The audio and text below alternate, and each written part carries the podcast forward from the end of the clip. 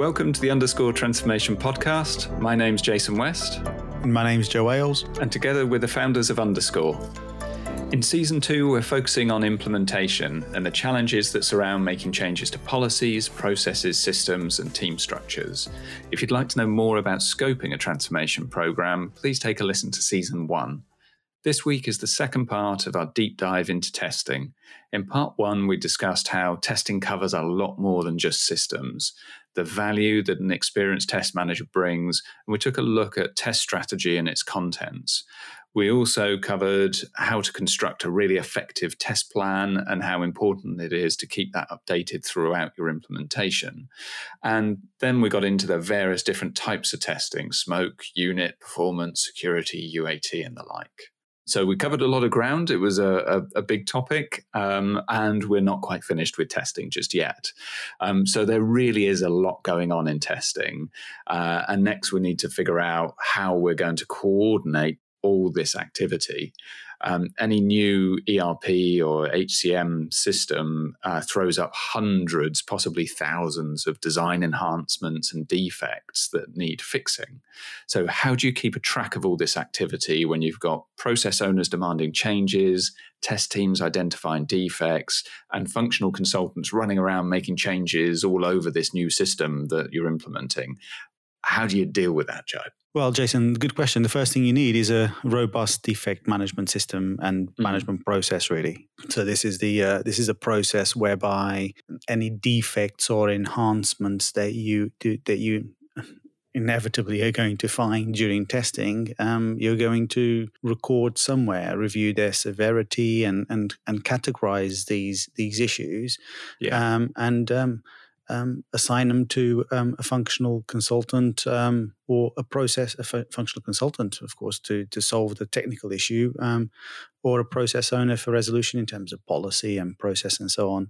Um, and one of the things that you are going to continually do through your project is, as you identify issues, you apply these fixes, and then you have to um, regression test those. Mm. Um, in fact, that's we did a whole lot of uh, definitions around different types of testing, and yes. in the last one, we didn't cover regression testing, did we? We probably no, probably no. That, yeah, we, we, perhaps should talk a little bit about what that means because that is a term that uh, is going to become all all very familiar uh, when a system's even in production because it is mm. something that organizations are going to have to get uh, used to uh, um, to to doing.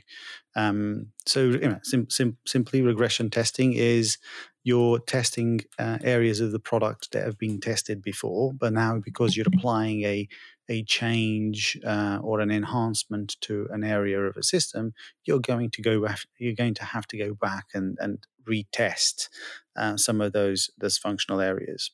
Yeah, and so it's what you would do on a live system, isn't absolutely, it? Absolutely, and uh, and and technology, um, software as a service technology, will tend to update itself every three to six months, and uh, and the technology suppliers, the the those vendors will um, naturally and rightly so will encourage organizations to have um, regression testing um, processes in place because you know they're, they're, they're, applying enhancements to and, and adding new features to to the existing technology and existing you know functional areas of their system mm-hmm. um, their organizations are going to have to to to test how how is that new feature uh, going to fit into my my system and ultimately making sure that that new feature isn't going to break anything that you've designed and developed previously. Yeah. So one of the the biggest areas to test in, in when you're doing your regression testing is often in reporting and in integrations because that tends to be where things most often break and are, could be really quite serious if it's an yes, integration if they break. You know, it could be security, it could be uh, as, as well because you know mm. you might be making changes to a particular business process, for instance, that requires um, certain roles to to approve stuff or see stuff, and all of a sudden, guess what? They they can't see it because the, the, security is not there. So you're going to have to make changes to, to, to security policy to allow those individuals to see those bits and those features, uh, and by enabling that security on that user, you may inadvertently be opening up a whole load of security um, visibility to of the system um, mm. to that user that you hadn't really intended to. There's a, there's an awful lot to think about uh, when you had an enhancement or a new feature uh, onto something that's been tested thoroughly. And so, you know, paying attention to regression testing is really important. And that, yeah. that's why having enhancements and additional features quite close to go live is quite dangerous because actually yeah. you've not had the time to really thoroughly test and probably regression test everything that you need to test before yeah. you before you turn the system on so word of warn, warning to anybody out there if you've got enhancements that are uh, or good ideas prior to go live um, how close are you to go live because you've got to really drive regression t- testing through uh, the system to make sure that you, you haven't inadvertently broken something um, prior yeah. to go live yeah so that's yeah. really uh, that's really important no, absolutely. So back back on the, the defect management side, um, yeah. we've we've got this process where we're identifying lots of things that need to change. Some of them are defects, some of them are enhancements, and mm. there's this process of reviewing those, categorizing them, putting a severity on them, and then feeding them to the right people. So it's the triage process, what yes. referred to as triage within with, within testing. So who is it that should be owning that? Where does that sit in the program structure? Um, typically, it should be the uh, t- the test manager that owns um, the triage process. Mm. Um, um, and they're owned by the customer first and f- foremost. It's yes, not the, yeah. technology vendor. Um, bugs and issues and, and, and importance of those um, bugs and issues um, are categorized by uh, by the customer um, because ultimately it's you know this this particular issue has this this much impact on my on my system and my user experience and this is how much I care about that issue. yeah so so that's uh, that's that's really important, and it's it's all coordinated and controlled um, by by the test manager, and the accountability, I guess, um, of um, fixing those issues um, should be um, the process owners for each of their respective um, functional functional areas.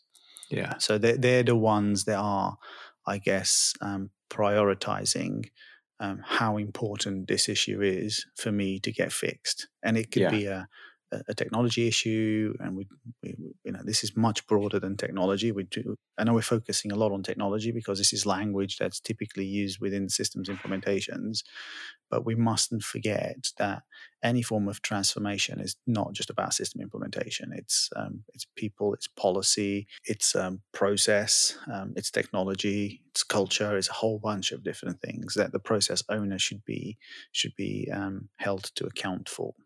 Yeah, yeah. So that that whole um, triaging piece, mm. it, it's really important that the test manager or the person that's owning this really, this is where their depth of understanding of of the technology really comes to the fore because they're yeah. able to make distinctions between no that is actually a defect that needs to be investigated no that that's actually an enhancement Mm. You, have changed what you've designed that so that there's differences in those. But also actually it was just a training issue.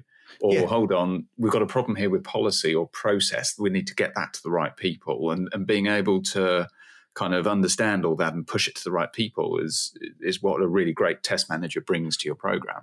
Absolutely absolutely. If if you if if a, te- a, test manager without experience in a technology um, becomes um, it, it, just becomes more of a test coordinator to be honest um, mm. someone who who tracks issues um, yeah. and pushes the issues um, signpost where uh, where issues are meant to go but re- doesn't really understand the impact of the issue yeah um, and and and isn't really able to articulate um, across a number of stakeholders um, the, the importance of having that fixed. So um, it then puts an awful lot of pressure uh, on process owners to be able to articulate back to the technology vendor, for instance, um, technical nuances within the system and how to get the system to do what it needs to do.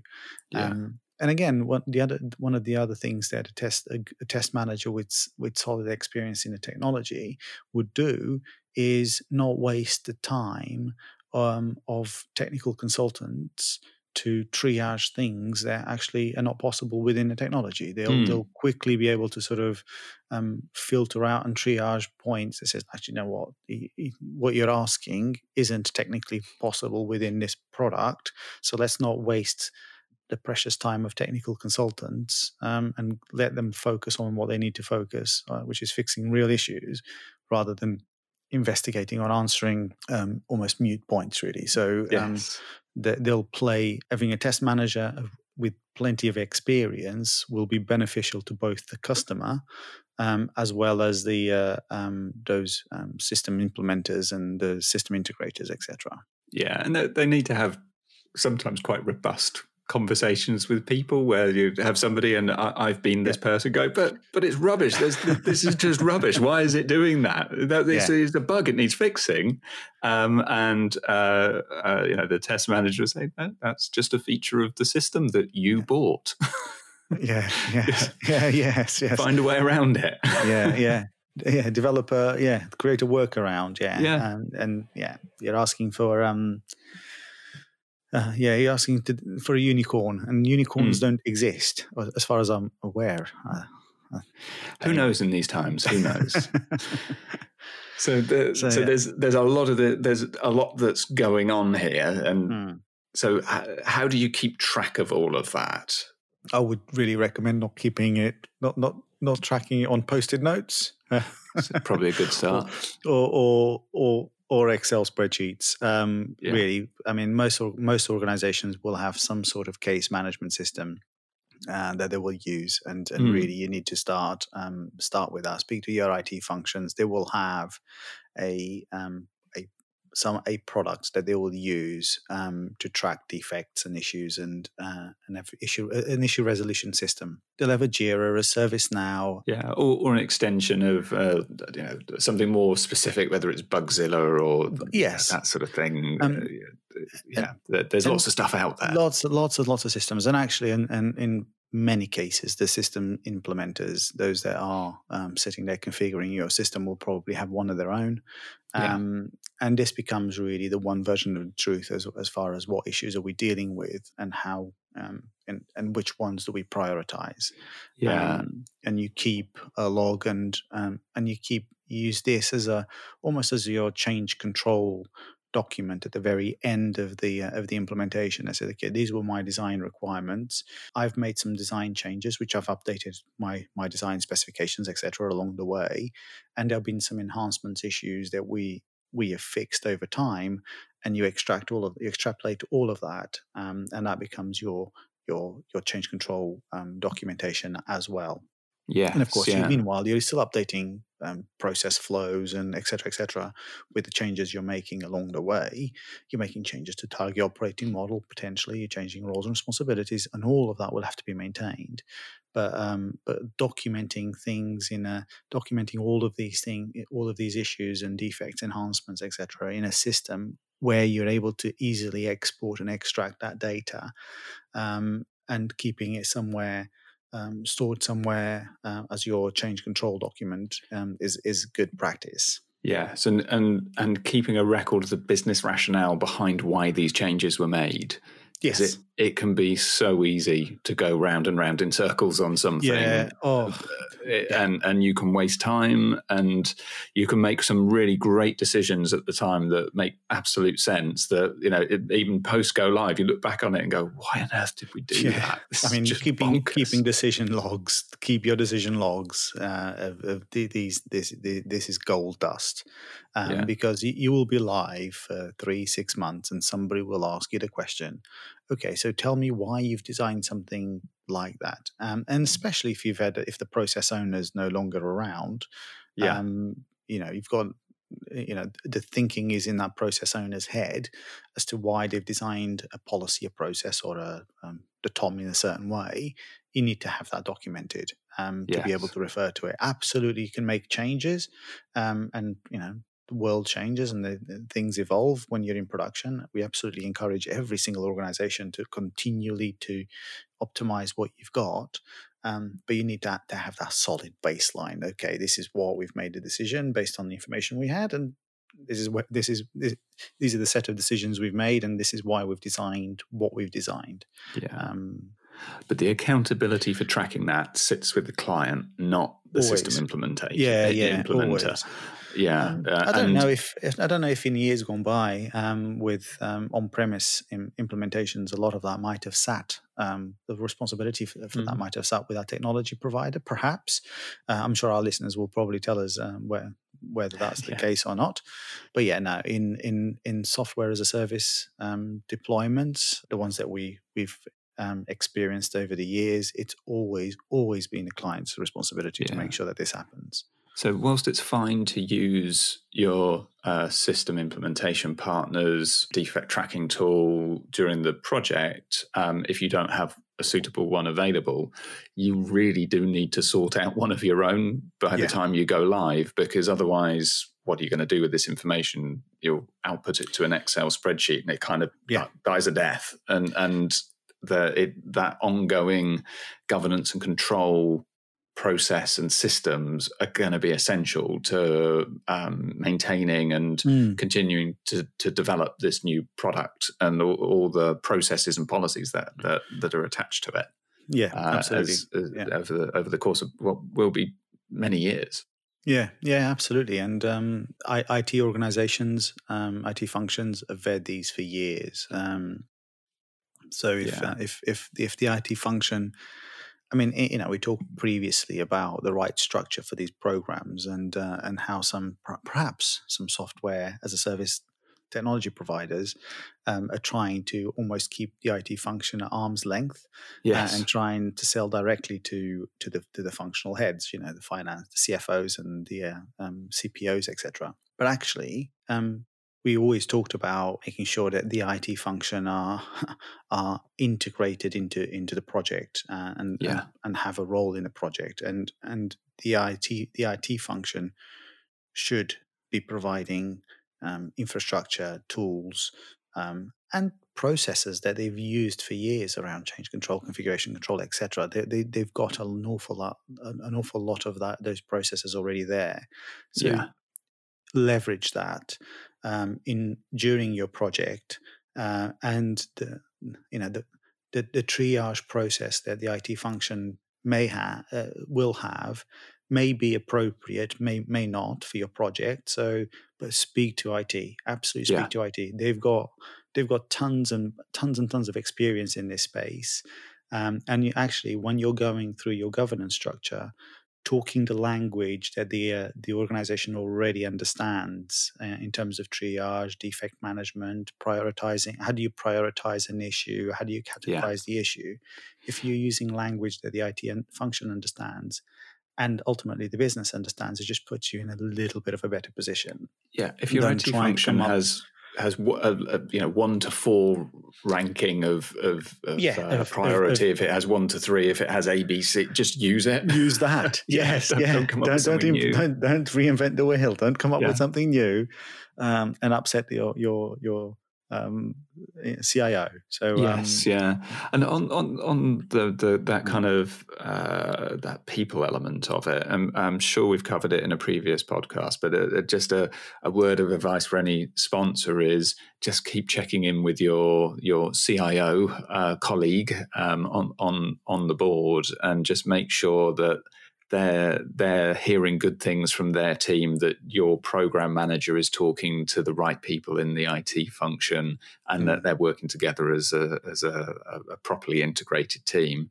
If you if the CIO is nervous, if they're seeing that their team are being kept away or kept in the dark, or you know the the this this kind of finance or HR mm. project is kind of just off doing its own thing and you know not using any of our pre-existing processes and processes. systems and those sorts yeah. of things you, that's a worrying sign and you need to make sure that that your program manager is not kind of building a wall around their program and kind of repelling all boarders we've, we've seen that happen and it, yeah. it doesn't end well no no because ultimately when the product goes into operation um, the the IT function will play a, a, a, probably bigger role than it would have done in during implementation because all of a sudden you've got users trying to access systems and print documents from it and and uh, and you do not want the CIO to say, "Well, thanks very much. I don't know anything about this, but now now I'm having a problem that I need to deal with." Yeah, um, yeah. You, you, don't want to be a CPO or a CFO in that space. So um, yeah. yeah, no, C- yeah. IT function are absolutely integral to to the success of, uh, of of any program. So they have to be they have to be integrated without doubt. Yes, yeah. You're listening to the Underscore Transformation Podcast, your practical guide to business transformation. To find out more, visit underscore hyphen group.com. In fact, that's probably a handy hint. Mm. If you're in a position where you're hiring a program manager to come in and, and run this program for you, uh, you know, alongside your transformation lead, um, absolutely take references on them from the people that they they give you, their CFO or CPO or who, whoever they were directly working for, or you know that that kind of head of the function. But also speak to the CIO of that business uh, and just kind of check it out. So how yeah. did the relationship work? It, it's uh, it could save you an awful lot of heartache um, if you if you don't do that cross check with the with at least you know at least the CIO if you're, you're mm. implementing mm. new technology, it, yeah. it, would make absolute sense to do that. Um, yeah. So on on these kind of people aspects mm. of, of testing, you require a lot of input from multifunctional test teams um, in end-to-end testing and user acceptance testing. And these are people that are, you know, drawn from across the business, different business units, different geographies, countries, whatever it may be. You need mm-hmm. to test this thing in multiple different ways uh, because it's going to get used in very different ways in different places. So deciding who's going to test in each phase is something that really does require quite a lot of careful consideration. Mm-hmm. Uh, and we touched on some of that uh, in the last episode. Yes. Um, but just to build on that, that everyone that's involved in testing should be absolutely clear about mm. what their roles and responsibilities are during these various test phases. Yes. Uh, and you've got to make sure that they're trained before testing begins. Yeah. Because otherwise, it's just like wading through treacle because they don't it understand is. what's in front of them. And and actually, it, it becomes really ineffective. Um, mm. And there is a danger that the first time the organization get their, get their hands on the system to test it for the mm. first time, um, Evan had the sort of design workshops and, and the system integrator have gone away and, and, and done some beautiful things with the system, configured it the way those, uh, as per spe- the specifications in the design workshops. And then um, the customer gets given access to, to the system to test that first, what the, you know, that first prototype, that first iteration of that design. Um, and there is, a, and and um, the, it, there's a, a, a, very short window in which to test, right? So these mm. things are typically implemented, you know, seven, eight, nine months. So you don't have a lot of time to do um, lots and lots of testing. So maybe you're looking potentially a sort of three or four week um, unit testing window the first time you get your hands on it. And we yeah. talked about the definitions of different testing last week. If your team isn't ready, isn't technically able to sort of jump straight in and start identifying the issues um, uh, uh from from the go, you will end up spending two, one, two, three weeks um, for people to get them making themselves familiar with the system. Yes. Um, and then ultimately, unit testing will have disappeared, um, will have will have gone by, and then the, the individuals will start to become more and more familiar with the system towards what we call end-to-end testing and it's mm. at this mm. point that they start to identify identifying an awful lot of issues and defects and enhancements uh, and the system integrators hate it because it's at this stage the system should be ready to go live. Why yeah. are we making so many changes? And the reason we're making so many changes is because actually unit testing wasn't effective because people yes. didn't know what they were doing, people weren't trained, uh, people didn't know what they were testing, and we talked last week about having the difference between scripts and uh, and scenarios. Yeah. Uh, if you're having to give somebody a script because they, it, it, means they don't understand the technology and they can't, yeah. they don't know what they're doing. So if you give them a scenario, I want you to test a purchase purchasing process or um, uh, yeah, um, add a new supplier to the system, exactly. raise the first purchase requisition, send it through approval, raise a purchase order. If if, yeah. if I'm having to train, if if you if you don't know how to conduct the simple simple business processes and simple those those tests, it means that I'm going to have to spend an awful lot of time um, training you during that unit testing window, and yeah, time will have gone by. So actually, forget about that. Make sure that people are trained prior to them getting their hands on it. Yeah, and um, that's training on the system, the test the process, process yeah, their, role, their role. But but I think mindset's really important, isn't it? Yeah. a really good test team, they've got a particular gotcha. mindset, don't they? Yeah, they, they, have got to be interested in breaking it and yeah. take pride in it. Oh, you've given me a shiny blue, shiny new new process. Let me see if I can tear this apart. Yeah. Um, you know, they're not they're not being disrupted, um, disruptive or destructive. They, they need to go in with, uh, okay, this needs to land well across the organization. So, you know, it needs to be foolproof and it needs to work really, really well. Um, so they need to understand what, again, one of the other areas actually is they need to be involved in um, those design workshops. They need to understand what was the rationale for making those design decisions uh, and what was the rationale for creating those business logic um, that business logic in process policy etc so then when i get my hands on it i will try to come up with um, testing sort of scenarios and execution of tests that actually might go against some of those design decisions we've made. Yeah. Um, so if you've you know if you've created a, uh, I will uh, send for a, anything for a, uh, over a million a million dollars or a million pound. We'll we'll ex, we'll go for approval of X. So I'm now going to make sure that I test that. Uh, and I want to make sure that, okay, if I send it for £900,000, will it still go to that approval or not? Um, it, it's that type of, of, of, of mindset that you need to have. Yeah. Now, I think there's, um, uh, I think there's probably some something we should just cover off before we close out on this piece on testing. Hopefully, we've provided a relatively uh, mm. in-depth uh, now. it wasn't meant to be in depth. It was meant to be a fairly high level introduction, but I guess we're just like talking about testing. Yeah, you know, it's, it's, important. We've seen so yeah. many projects fail, Jason, haven't we? Because absolutely not That's enough attention was paid to it.